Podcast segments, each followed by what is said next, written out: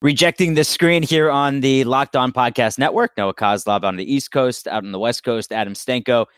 We're going to get into Ben Simmons and Markelle Fultz in a moment. But first, I saw a picture of you. Well, actually, it wasn't you, but it was tagged you on Facebook. And it had your snack choice at Pac 12 Media Days as Cheez Its. And I think Cheez Its are like the lowest of the low. Why Cheez Its?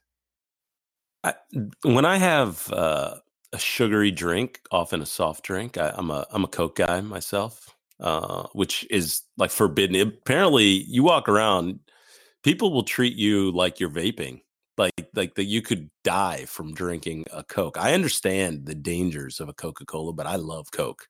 So I don't know if that's a ringing endorsement or if we just got some advertising money out of it. But no, no, I'm just I'm just I'm, looking forward to cutting that part up where it just says "I love Coke" and then just playing that over and over again during our during yeah, our show at some point. But exactly. anyway, that's, that's what got you through the day. Cheez-Its. I like to wash down Cheez-Its. Yeah, it got me through the day. It was a long day at, at media day. We had some a good set of shows, but the the bigger issue for me was it was almost a little bit invasive. I found someone just took a picture of my work setup for the day, and here's my snacks. Tag me. No mention. So I go on Facebook to see which birthdays I forgot and what do I come across but this picture of my snacks laid out for the day? And it wasn't even like they were actually my choices. I didn't go to Whole Foods or Target or something and, and made those selections. I I uh, you know had limited choices and, and went with what I what I wanted. Speaking of invasive, got 30 seconds on your wife's most recent ultrasound? I just came from that ultrasound, actually. And the funny thing about that, 10 15 a.m. appointment Pacific time for those keeping score. We show up at 10 because you and I are excited to record this rejecting the screen episode for Locked On. And what happens? They don't see us until uh, I want to say 11 a.m. That's unacceptable. Unacceptable. And and three times the nurse came out and said, "Hey, sorry about that." The latest excuse was, sorry, they're waiting to be seen by the doctor just because they have a few more questions. Like, come on, come on, email that. Let's do it over the phone. You know, people have places to be. This is rejecting the screen. I need to take care of. All right. So, speaking of answering some questions, Ben Simmons did it, hit a three. So, I guess it counts because he did it on an NBA floor, but he didn't do it against an NBA team and it's a preseason game but the place went nuts. And I immediately thought, being a Philadelphia guy or being from Philadelphia, I thought about it the you'll always remember where you were when. And I thought about the final out of the 2008 World Series, which mm-hmm. I was very fortunate to be down on the field for it since I was working for MLB.com at the time. The Iverson step over game one, 1 when everyone in Philadelphia still thinks that they actually won the title that year. In fact, they only won Sixers only won game one against the Lakers in overtime. Right. And then the final concussion, the literal knockout blow of Eric Lindros's career when Scott Stevens caught him over the red line Memorial Day weekend of mm-hmm. of 2000. But if Ben Simmons can get comfortable doing that, or even, I mean, last year, close to 80% of his shots came within five feet of the basket, being able to pull that away. And I think the critical part of Ben Simmons being out on the perimeter is opening things up down low for Joel Embiid because last year Jimmy Butler became their closer. But if you can get Joel Embiid the ball in the post with the game on the line, that's where he wants to be. That's how the Sixers will win games. Their entire offense will open up if Ben Simmons has the ability at least to threaten people from outside. And and the teams that have had the most success against the Sixers are the ones that are able to pack it in and really give them sort of issues because they're limited in doing the types of things you talked about with Embiid in the post. And now on a Sixers team without JJ Redick, another guy that can stretch the floor, now it's even more problematic. The interesting thing for me about Ben Simmons though, I was talking to someone the other day who said to me, Ben Simmons is terrible. I don't recall when Ben Simmons got terrible. Hmm? I have such an appreciation for his game. Forget the three pointer for a moment or or what he could do if he develops a shot. Just how he is right now. Ben Simmons last year averaged 16 points, eight rebounds, seven assists, and shot 56% from the floor. So I looked up players historically who have done this. Kind of you. Three guys. Wilt did it twice at ages 30 and 31, and LeBron did it the 2012 2013 season when he was 28. Ben Simmons did it as a 22 year old. So even taking away the idea that this guy needs to develop an outside shot and the threat of an outside shot, which I don't think we're there yet, but even just what he is right now in terms of his size, his vision, his ability to finish, and his rebounding and his defense, which I don't think gets enough credit. He is a special, special talent. So, yes, the Sixers need him to do this, especially this season. And I think they're on pace to, I think they're the best team in the East. I, I do. I think the Sixers are, are, the best team in the East. The addition of Matisse Thybulle, defensively, they're going to be a nightmare for teams. Uh, but yes, they need a closer. And yes, Embiid should be the guy. And so a lot depends on what Ben Simmons can do from the outside. Yeah, and Ben Simmons could end up being a closer also if he was able to pull the defense out and then get by somebody. I'm just glad you didn't say nobody talks about Ben Simmons defense. Well, because if we all know if you say nobody talks about, I'll just I'm gonna slap you. and rightfully so. because there's always somebody talking about it, especially on the Locked On Network, since there's a team podcast every single day. So somebody is always talking about it. Markelle Fultz, from folk talking to some folks around the league, he's considered the most bullied teenager in America. Yeah, is that overkill? Yes. But given his profile, he has been bullied over the past few years. And now he seems so far in, in the preseason, and we're recording this on Wednesday, and the Magic do play on Wednesday night, that he seems to be playing just with his instincts. He's an excellent defender. He's been out of the game for almost a year. He's 6'4, a wingspan about six nine, and he's playing with his instincts and he's playing free. So you can almost see the weight coming off his shoulders. And I didn't pick him to win. We had for Sirius NBA Radio, I had to put in the most improved player award. I actually picked Aaron Gordon, but it's an easy case to make for Markelle Fultz if he does anything. Uh, the idea that Markelle Fultz has been bullied, I, I, think, is is fair, and it sort of goes to this idea of expectations. I mean, again, if if there are NBA fans running around like this person who said to me that Ben Simmons is terrible, then if you think about what they oh, must think idiot. of Markelle Fultz, what's that? Oh, he's an idiot.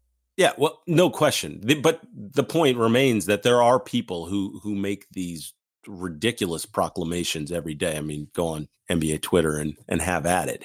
The the thing with Markelle Fultz was when he came out of Washington, and I got to see him a whole bunch and was hearing from people within the Pac 12, within the league. What they thought about Markelle Fultz was this guy has the most advanced pick and roll game of anyone that they had ever seen because if you if you uh, decide to trail back on it and don't chase him beyond the three point line and go behind the screen, uh, Markelle Fultz will hit will hit the three. He was shooting at like a forty percent clip from three in college.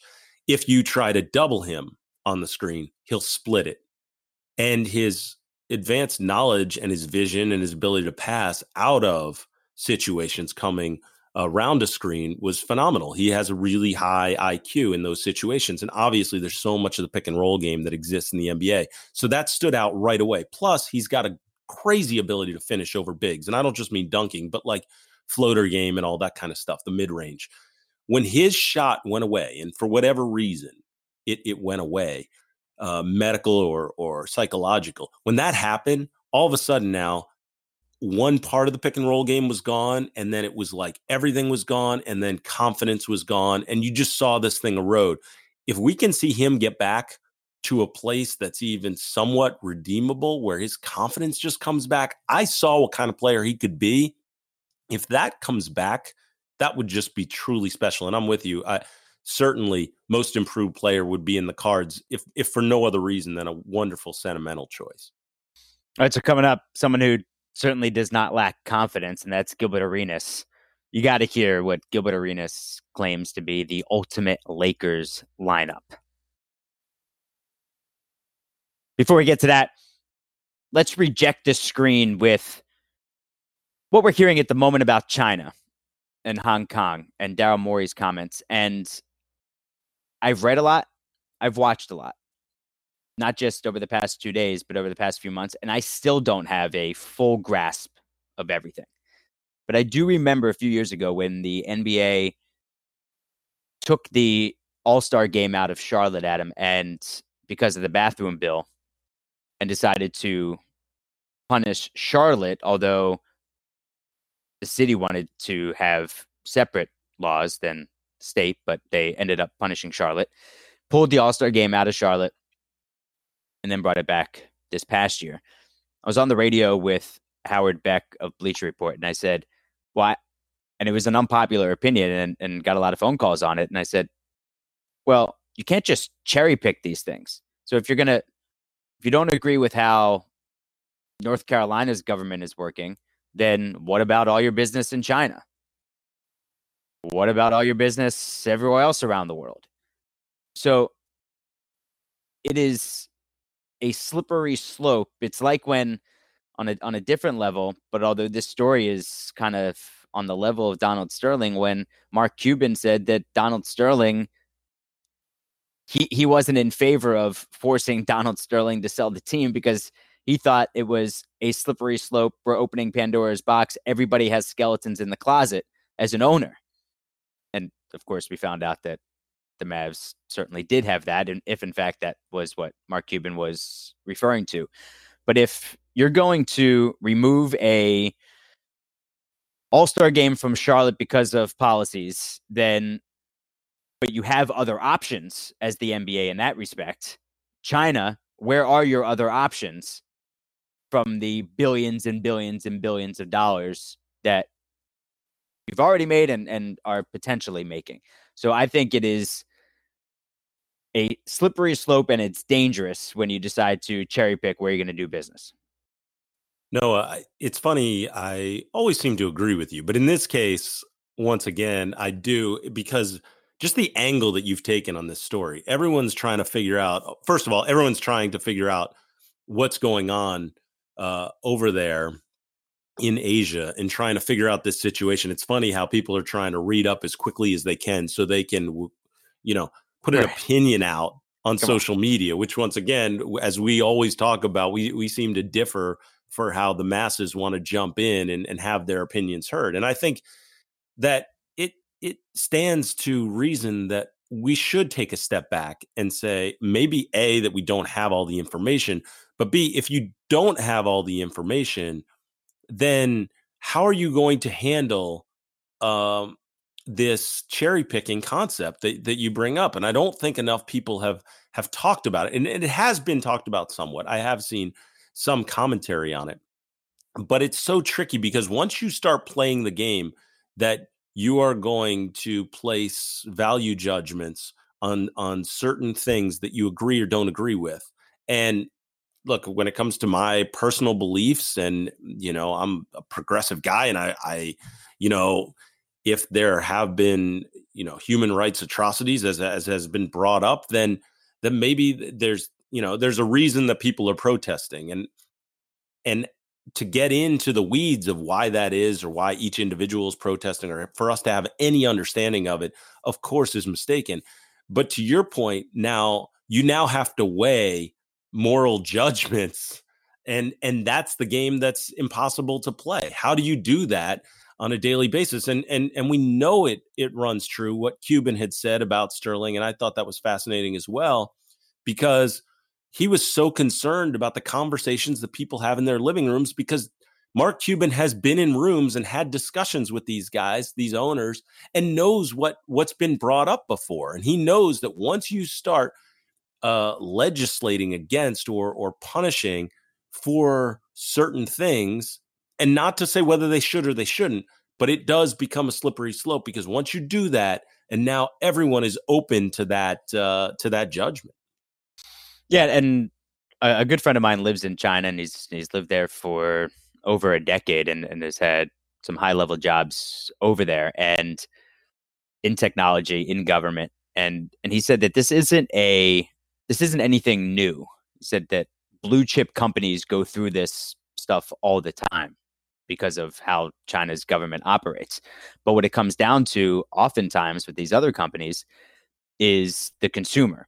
can the consumer over there, you know, and and the consumer oftentimes, or at least in in, in a few cases, speak uh, uh or carry more weight than what even what the government will will be able to legislate. So, and in this case, he said, look, if they take the preseason games off the air, fine. If they eliminate the Houston Rockets from over there, fine. But if you're going to eliminate the entire NBA from China, forget it. Because the consumer doesn't have another option and the consumer is not going to stand for it.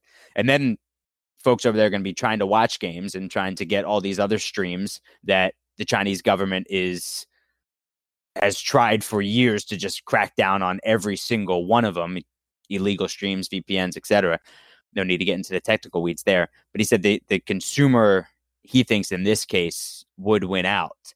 But it is a it's a situation that the nba certainly did not expect to find itself in and now when the reports are coming out coming out from over there you can tell that on espn the jump is over there with Rachel Nichols and, and Richard Jefferson and Rachel specifically. She's simply just giving facts. There is mm-hmm. no there is no Rachel Nichols jump monologue here. He, she is she is just giving facts.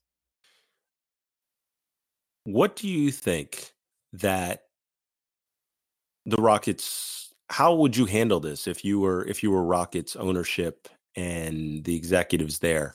With with Daryl Morey and with this sensitive subject and with the fact that the Rockets have benefited so much for their relationship with China. I oh, mean, yeah. you know, all the backup players sure. uh, being uh, recognized over there, there's sneaker deals that are involved. The the love that China has shown to to the Rockets is is unique, I think, to any team in in American sports. Yeah, but but I also think that the players who say we love China, we love China. Okay, yeah, you love China because of all the money you make there, and that's okay. That's all right. You're you're just you're being honest about it.